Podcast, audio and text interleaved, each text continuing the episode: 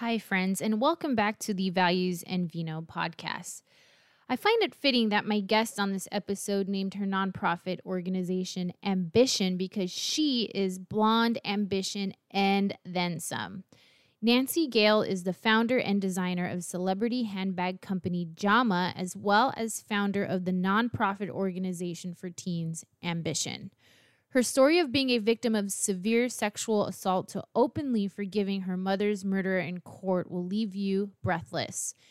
If this episode made you grateful for the life you have, please leave us a review and don't forget to subscribe to the Values and Vino podcast. Hang on to your chonies and enjoy the ride.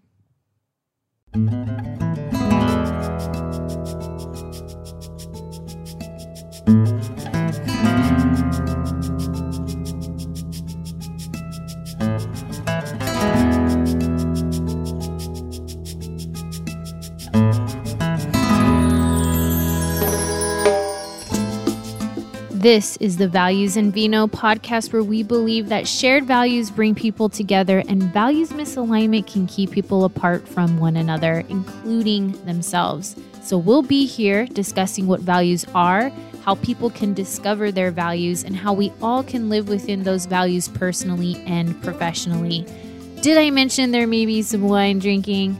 If you love values or wine as much as we do, don't forget to subscribe or leave us a review. Without further ado, enjoy this episode of the Values and Vino podcast.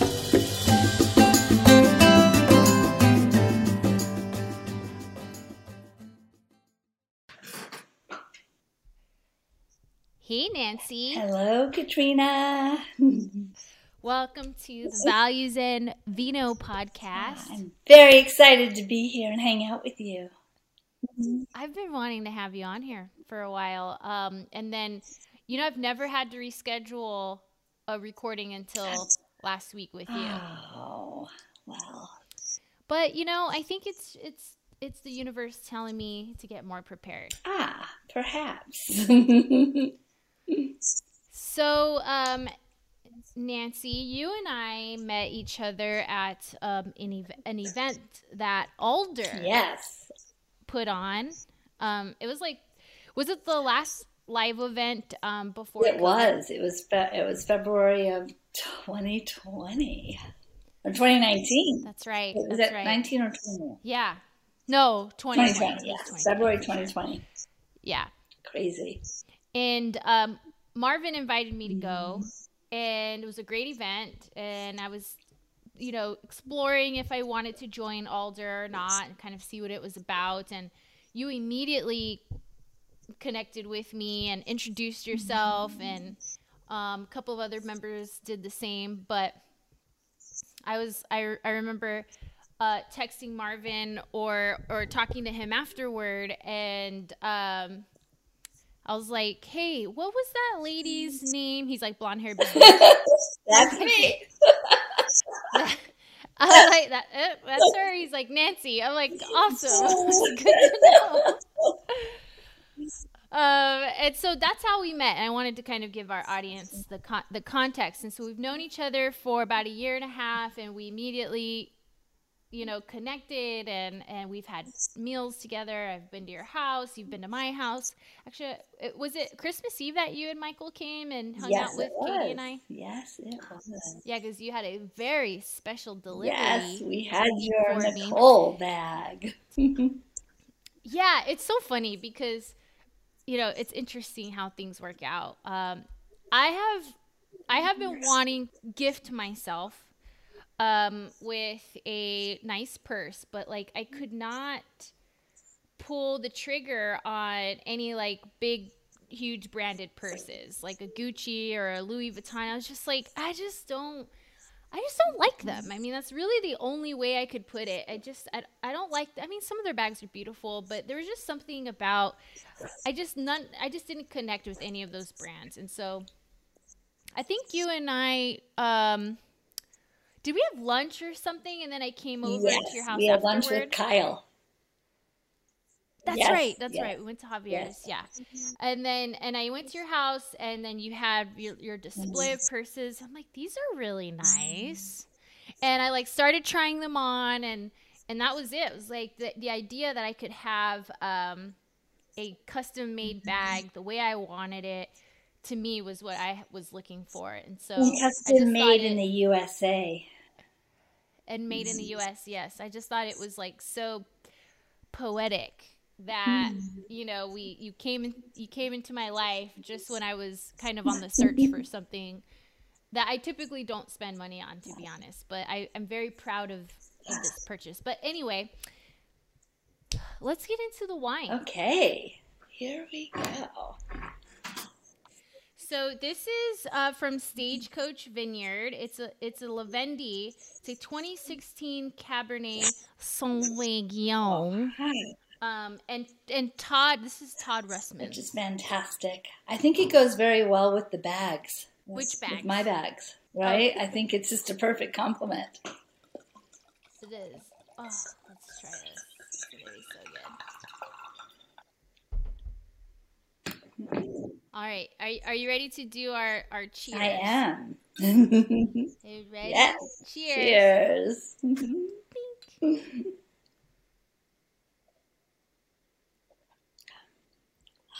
that's Ooh, yummy. that is really good. It's like it's velvety, right? Ah, that's a good word. It's really smooth. I'm learning new new uh, wine words. words. yes, yes. Uh, thanks to my lovely partner. I love it. So you can do a lot of whining. This is perfect because I'm gonna get a tooth pulled like hold hold the novocaine. I'm good. I've already started. Awesome. That's really good. Shout out to our our friend and other fellow Alder member Todd Russman for um, sending me those. It's really fantastic. Good. Now I'm gonna be like, uh, you know, Todd, actually, the bottle's broke. You're gonna have to send me some new ones. um, okay, Nancy. Yes. So why why handbags? Why handbags? Well, you know, I lived in Detroit for ten of my formative years, from seven to seventeen, and even as a young girl, um, I was fascinated as I got older when the auto industry started leaving Detroit to go overseas.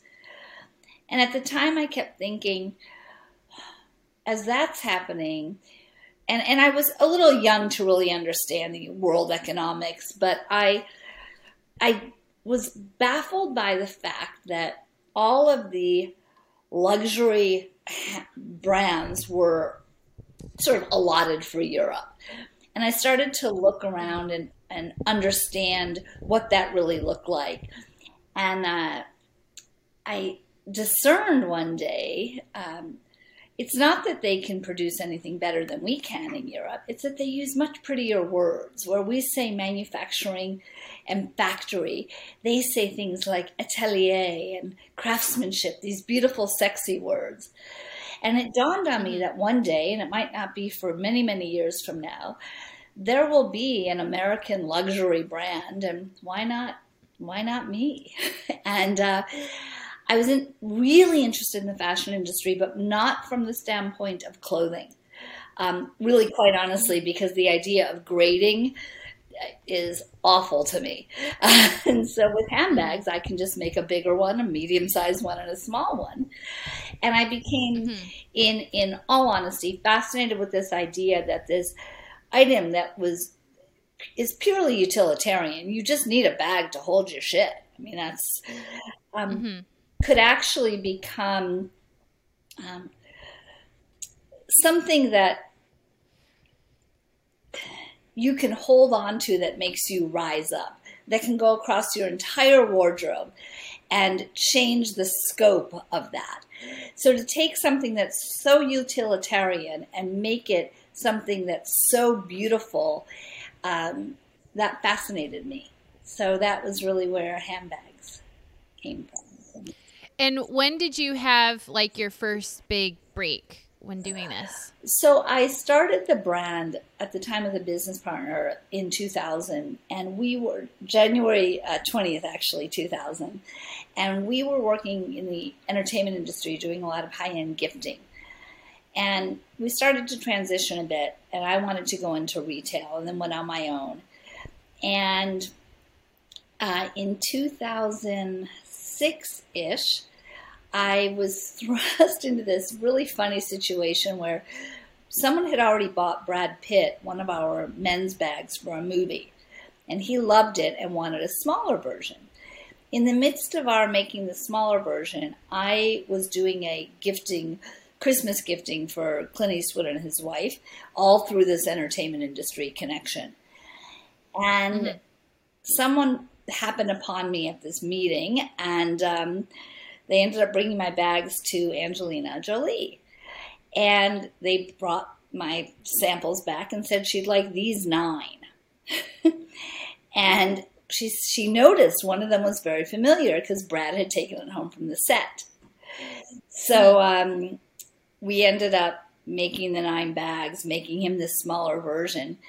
And it wasn't, it was probably eight or 10 months later, they started showing up in People magazine. And I had publicists at the time, and nobody was getting me anything. So I finally just started writing all these magazines saying, hey, look, I'm an independent designer. I make luxury in the USA.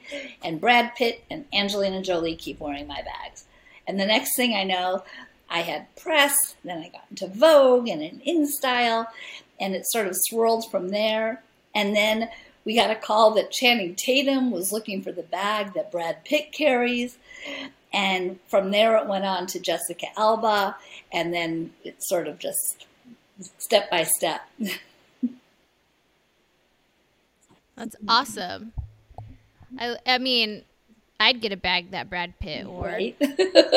just to say I wore it so there's so it, it's interesting because I feel like they uh, although beautiful and, and and crafted, and you're clearly passionate about them. I feel like this is just a small part of who you are. Mm-hmm.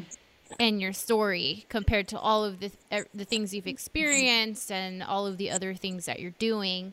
Um, I remember, uh, you know, when you first shared your story with me, I was like, what I I just remember getting off the call. Feel I think we were we zoomed. It was just you yeah. and I, and I just was.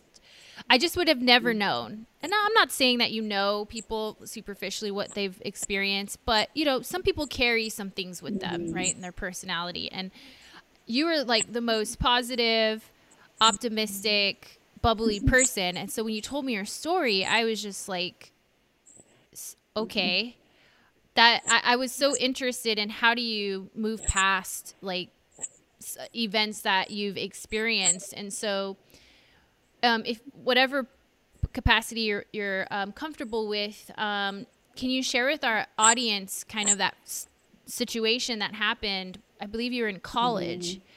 Mm-hmm. and like what that was and like how how did you overcome that so I was actually right out of college, um, and I think that you know the setup for me was in high school. My mom spent a greater part of my high school years um, in the hospital in and out of a coma, and so I was already mm.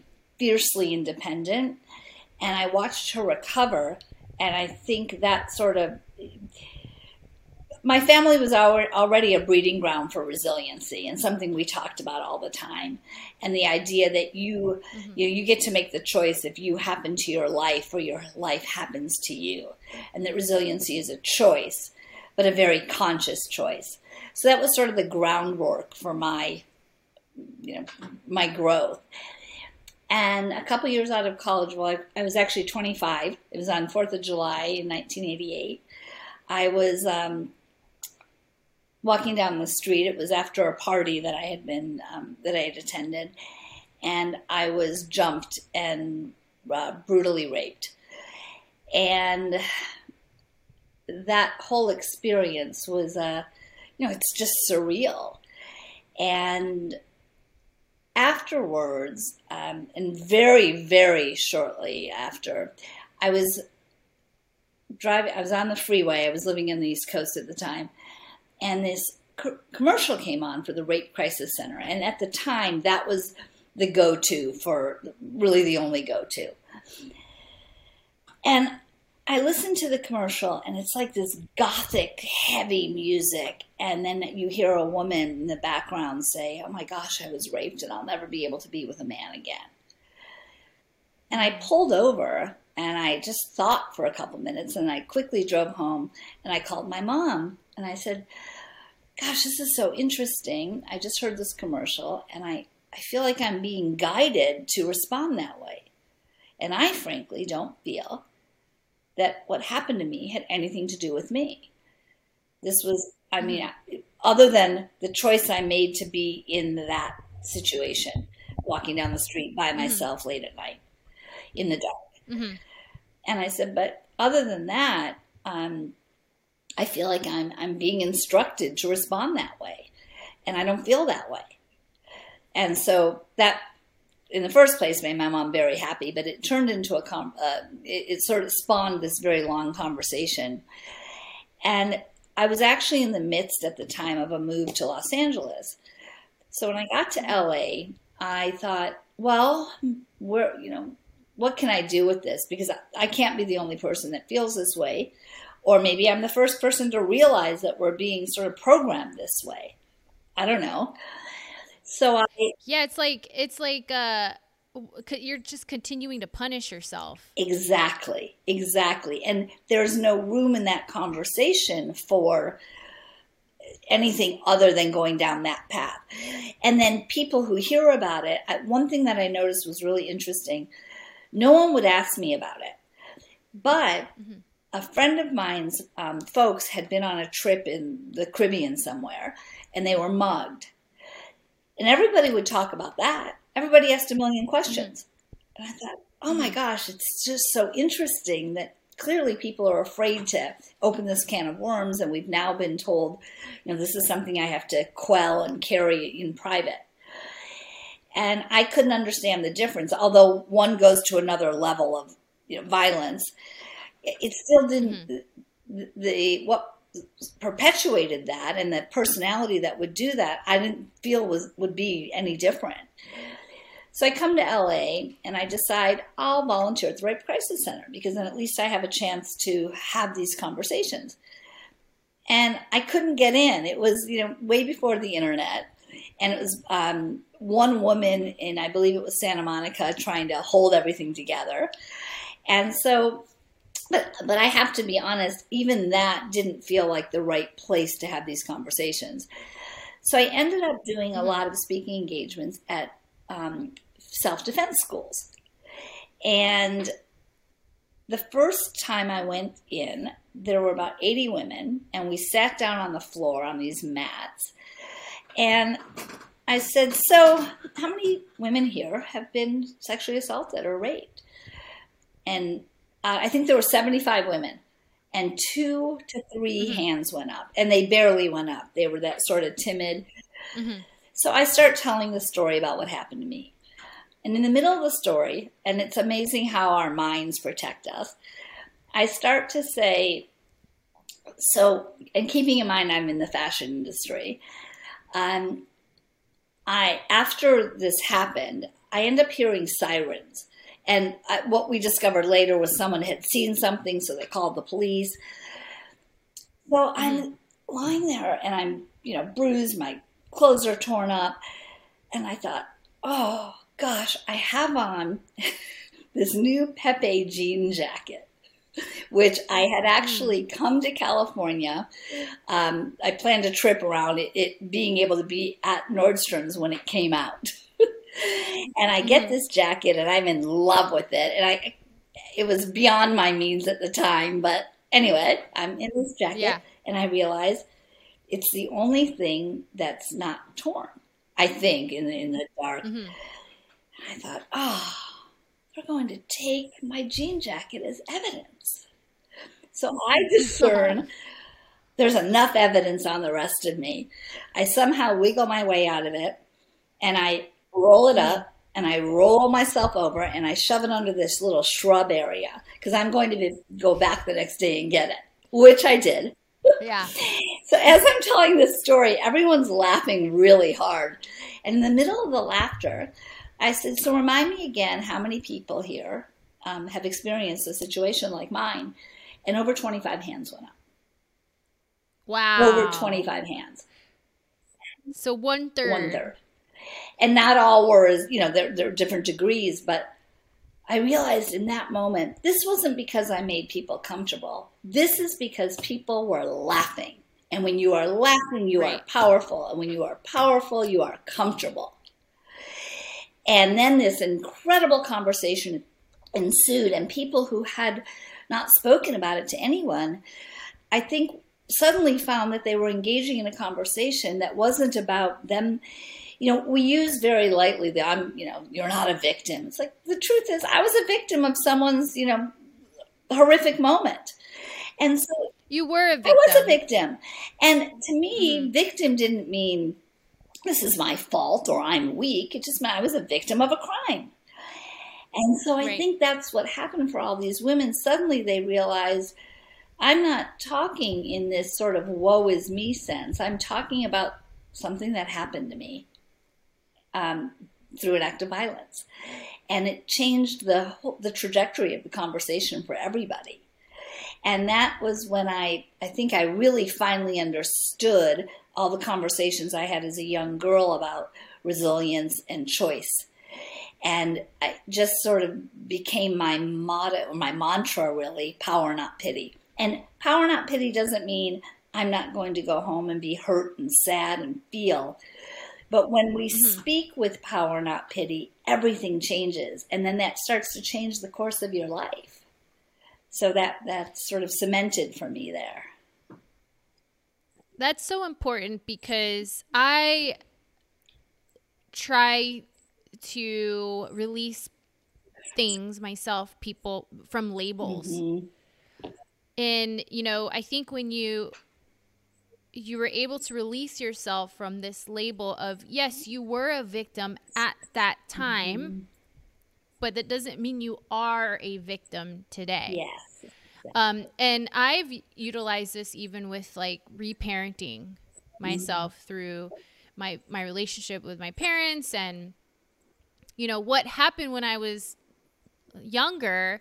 I am not that little girl that is being neglected or is is helpless or you know I'm not that person anymore. Mm-hmm. So I don't need to be that person today That's so well said. and and i mean i've almost i've almost, i'm like devil's advocate now when it comes to those things it's like well that person is loud mm-hmm. and i'm like well they're loud right now Yes. but that doesn't mean that they're loud all the time or that they're just a loud person because you know this becomes like a self-fulfilling prophecy when we do that to one another I- I definitely grew up with people putting labels on me. You know, I'm loud, I'm assertive, or I'm funny. Um, you know, I'm aggressive, like whatever, uh, like all of these labels. And I, I, I'm, I just realized I don't have to be all those things all the time. And you, when people put those beliefs on you, you start to become it because you feel like you have to fulfill these requirements of being loud. And and so now i'm i'm like i have moments when i'm loud. And i have i have moments when i enjoy being outgoing and and social but i also like to listen so i think that's so important that you've come to that realization because i'm sure um like me i there are people who just they live with these labels forever. They they carry them. They wear them.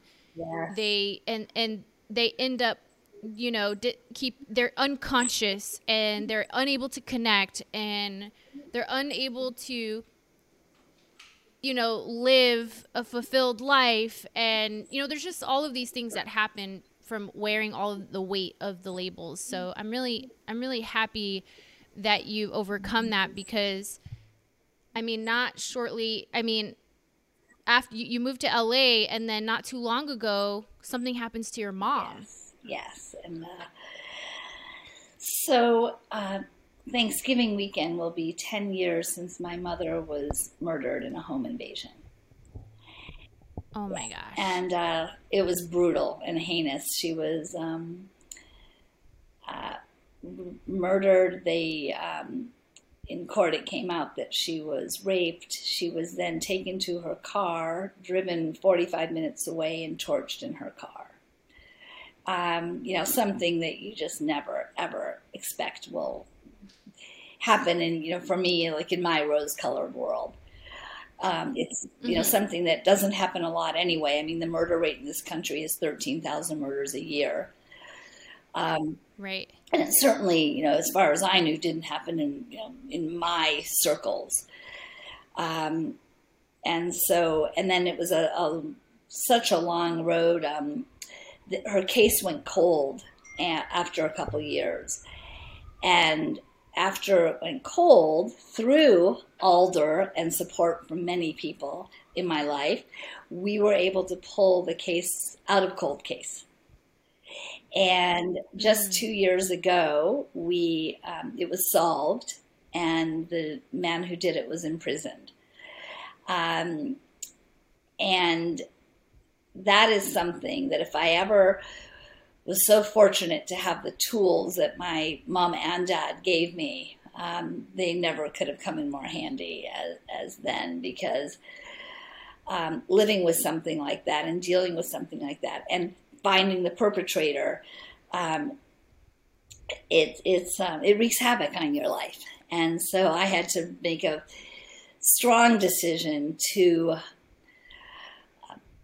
I mean, I had to figure out how to live with that and how I could live with that while I was still living my life, which I knew was very important and would have been very important to my folks.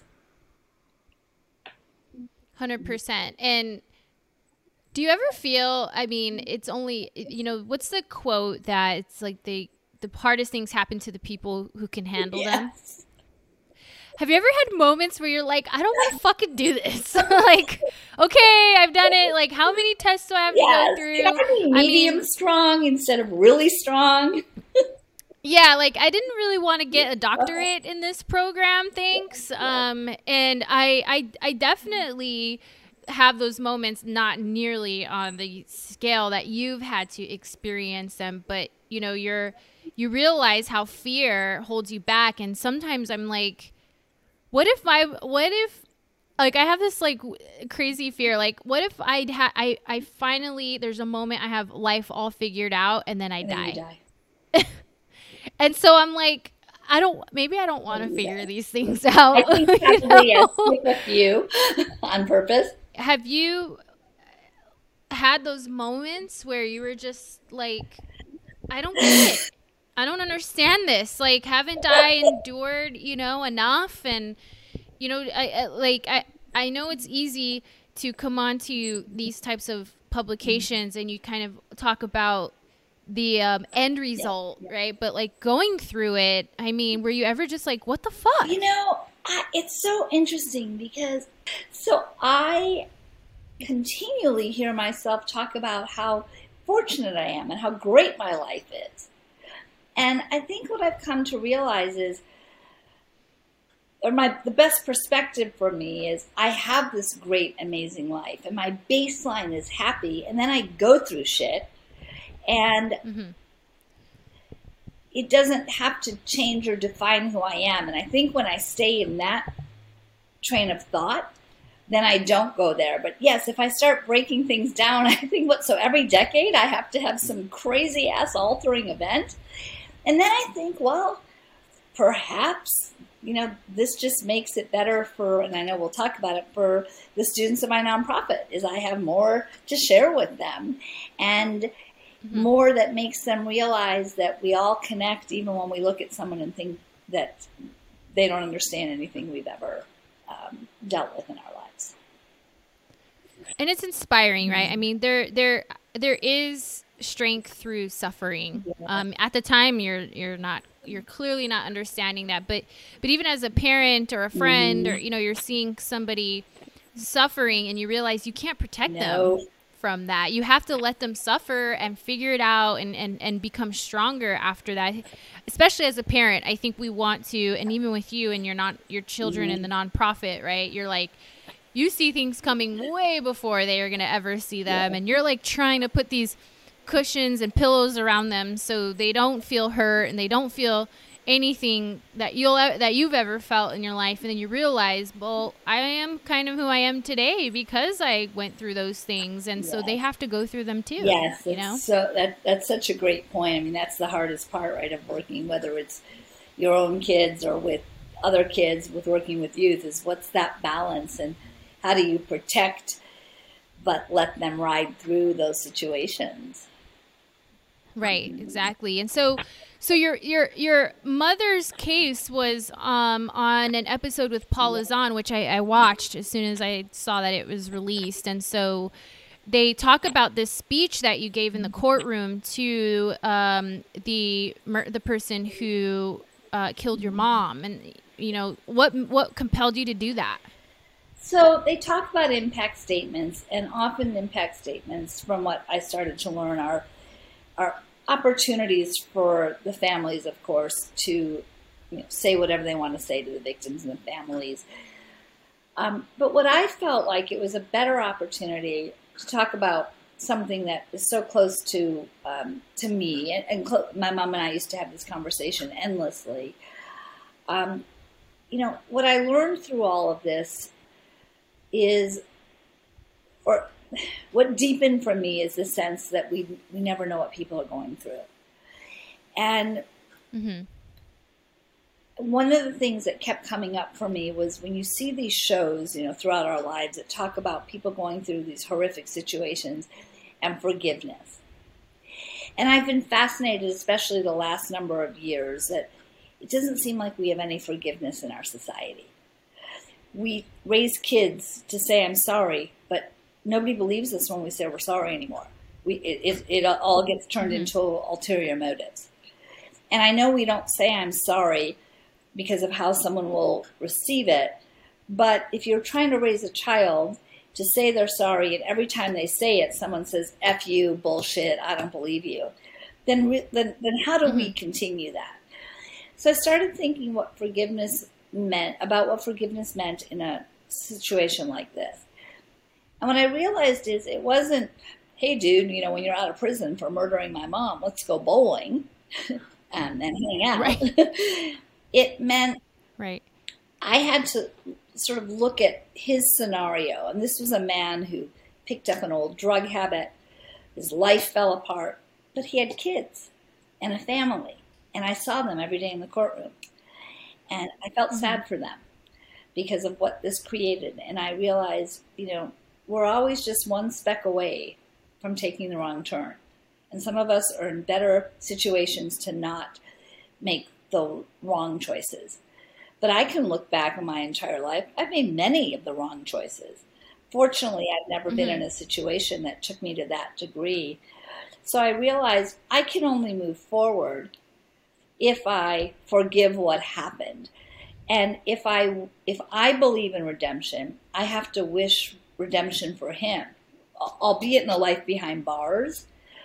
But I feel mm-hmm. like we've just lost this sense of rehabilitation on every level. And so here I was in the most extreme level. And I felt it was the only way I could really move forward. And I, for yeah. me, that worked. Yeah, absolutely. I mean, you uh, retained your power, right? You weren't giving anybody else your power, your freedom to move on, and um, it because it doesn't serve you to continue to be angry or you know uh, condemn him or whatever. Mm-hmm. You know, uh, low vibrational energy that may look like it, it, just won't serve you. So, and it won't serve your mother. Nope. Um, and she 100% wouldn't want that for you. So, I think oftentimes I'm sure you got the question like, how could you do that? Yes. How could you yes. like forgive him? But and, and, and I think people don't understand. You're not forgiving them for them primarily. You're yes. forgiving them for yourself. One hundred percent. And I don't know how, even in this situation, you can look at his kids and his folks and not feel sad for them. Right. Um, you know, he had young kids who, who had to go through this and, and discover this, you know, horrific um, act of you know, darkness. Yeah. Um, so totally. How have these um, these? I mean, obviously, I'm sure you've gone through a ton of other struggles, but these very, I would say, transitional experiences in your life. How have these contributed to uh, your passion in designing, you know, luxury handbags in the U.S. and and helping underserved youth? Um, are are the missions of these two organizations connected in any way? Completely, and completely intrinsically. What I realized when I started Ambition, and I want, I, my mom worked with youth, and I wanted to work with youth. What I realized is, if I want to run a business, which I want to do, and I want to run a nonprofit, um, I have to figure out a way for those to connect. And I was really turned off it with the whole sort of cause marketing in the early 2000s because it felt very much to me mm-hmm. like find a cause, any cause, pretend like you care, um, and use that to market your brand. And and interestingly enough, when I was talking to potential investors, they kept saying, "We don't want to hear about you working on any charitable nonprofit aspect. We only want to know about you working on JAMA to make money." Mm-hmm. And I thought, mm-hmm. and they said, once you have a certain amount of money, then you can go help these kids. And I kept thinking, well, on my worst day, I have it better than these kids as far as opportunity and access. Mm-hmm. And when is enough enough? Mm-hmm. So I had to figure out a way to do these together. And so I thought also, if I bring these together intrinsically, then I hold my feet to the fire because I know how easy it is to start something and then say, oh, well, business, I, I, I, can't do this today, I can't do this tomorrow, and then maybe in a month I'll pick it up again. So I thought if I connect these so intrinsically, then I know if JAMA fails, ambition fails. And if ambition fails, JAMA fails. And I can't let mm-hmm. myself get away with anything. And I love the idea also holistically so everybody who works with me, whether it's a photographer, my graphic designer, my marketing gal, anybody has to volunteer for ambition. It's just part of the the sensibility of the brand. And it's not a mm-hmm. requirement, uh, you know, where I'm going against you know, hiring laws. I, it's just something that I put out right. there and say, you know, this is really important to us. And it's amazing how many people say, um, "What can I do to support the program. Mm-hmm. And so they are completely connected. And my my dream has been to sort of, you know, be part of pioneering that movement where when you start a brand, one of the very first questions for the foundation of your company is what do I care about and how do we bring that in?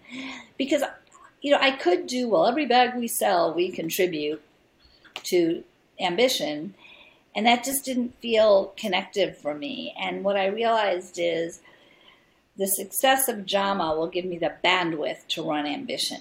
And the success of ambition mm-hmm. will help bring JAMA up. And that will go all the way up the mm-hmm. ladder. And that's something we teach these kids because working with disadvantaged youth, there, there's such a, an ugly label connected with money and success.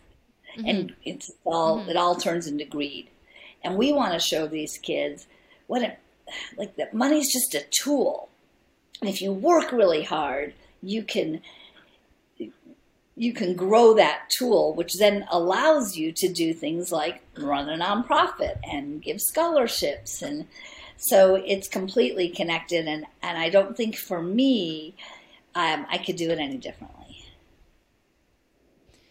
I, I had this thought of, you know, your the more even your employees that help you with JAMA, it if they could see and and be a, connected to the mission of U.S. made, mm-hmm. which means jobs in the U.S., which means job opportunities for these teenagers that are a part of your nonprofit, and just this kind of circle of life. That's so well concept. said. That's exactly what it is.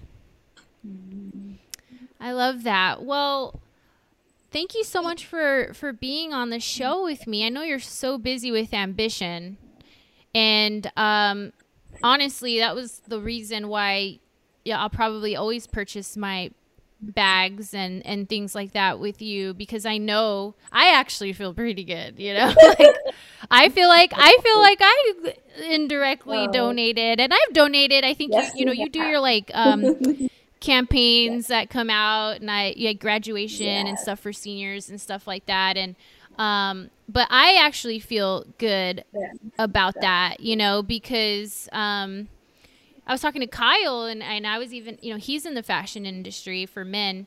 And I, I'm like, can you make me a backpack? Like, can you just like make the things that I want so I know what, what this is going toward, you know? And then, and then you came along and, and there it was. And I remember texting him. I, I was like, I'm going to Nancy's after our, our lunch. He was like, good luck. She's going to, she's gonna get you. I'm like, no, I don't even care. Like, I don't even care about purses. I don't even care about. And then, sure enough, I was like holding them in my hand and like wearing them, and you know, it's such a beautiful. The one I, the Nicole, it's yellow. It's like yellow Italian leather and gold chain and gray suede. Like, no one has a purse like that, you know. And I feel like it's it's especially mine. Um, and then I come to find out, you know, a couple months ago um, you told me you designed a bag named after me. The Katrina. There's nothing better. uh, that's. I mean, I am like. It's crazy. Like who does that? You know, like who? I don't know. I don't know. Like I don't consider myself a fashionista, so that it's like to, to, for that to even happen is like crazy. Well, there's something so beautifully like simplistic about you and designing this bag was so much fun because you have so many layers and this bag does so many things. Yet it's when you look at it, it's just got these simple, clean, beautiful, sexy lines and I thought that's Ooh, yes, sexy lines, eh? yes. Well, we're after this, we're gonna it's gonna be officially announced, and so before we close out, can you just tell our audience, you know, where can they find you, connect with you, ambition, and you know, just kind of follow along your journey? So the ambition website is ambition.org, and then our Insta is ambition um, uh, inspire. And Jama, we are at J A M A H bags on Instagram, and the website is jama.com. So cool. Well, um, can't wait to see you again and connect. I just want to thank you for coming on, Nancy, and thank everybody who is listening to this.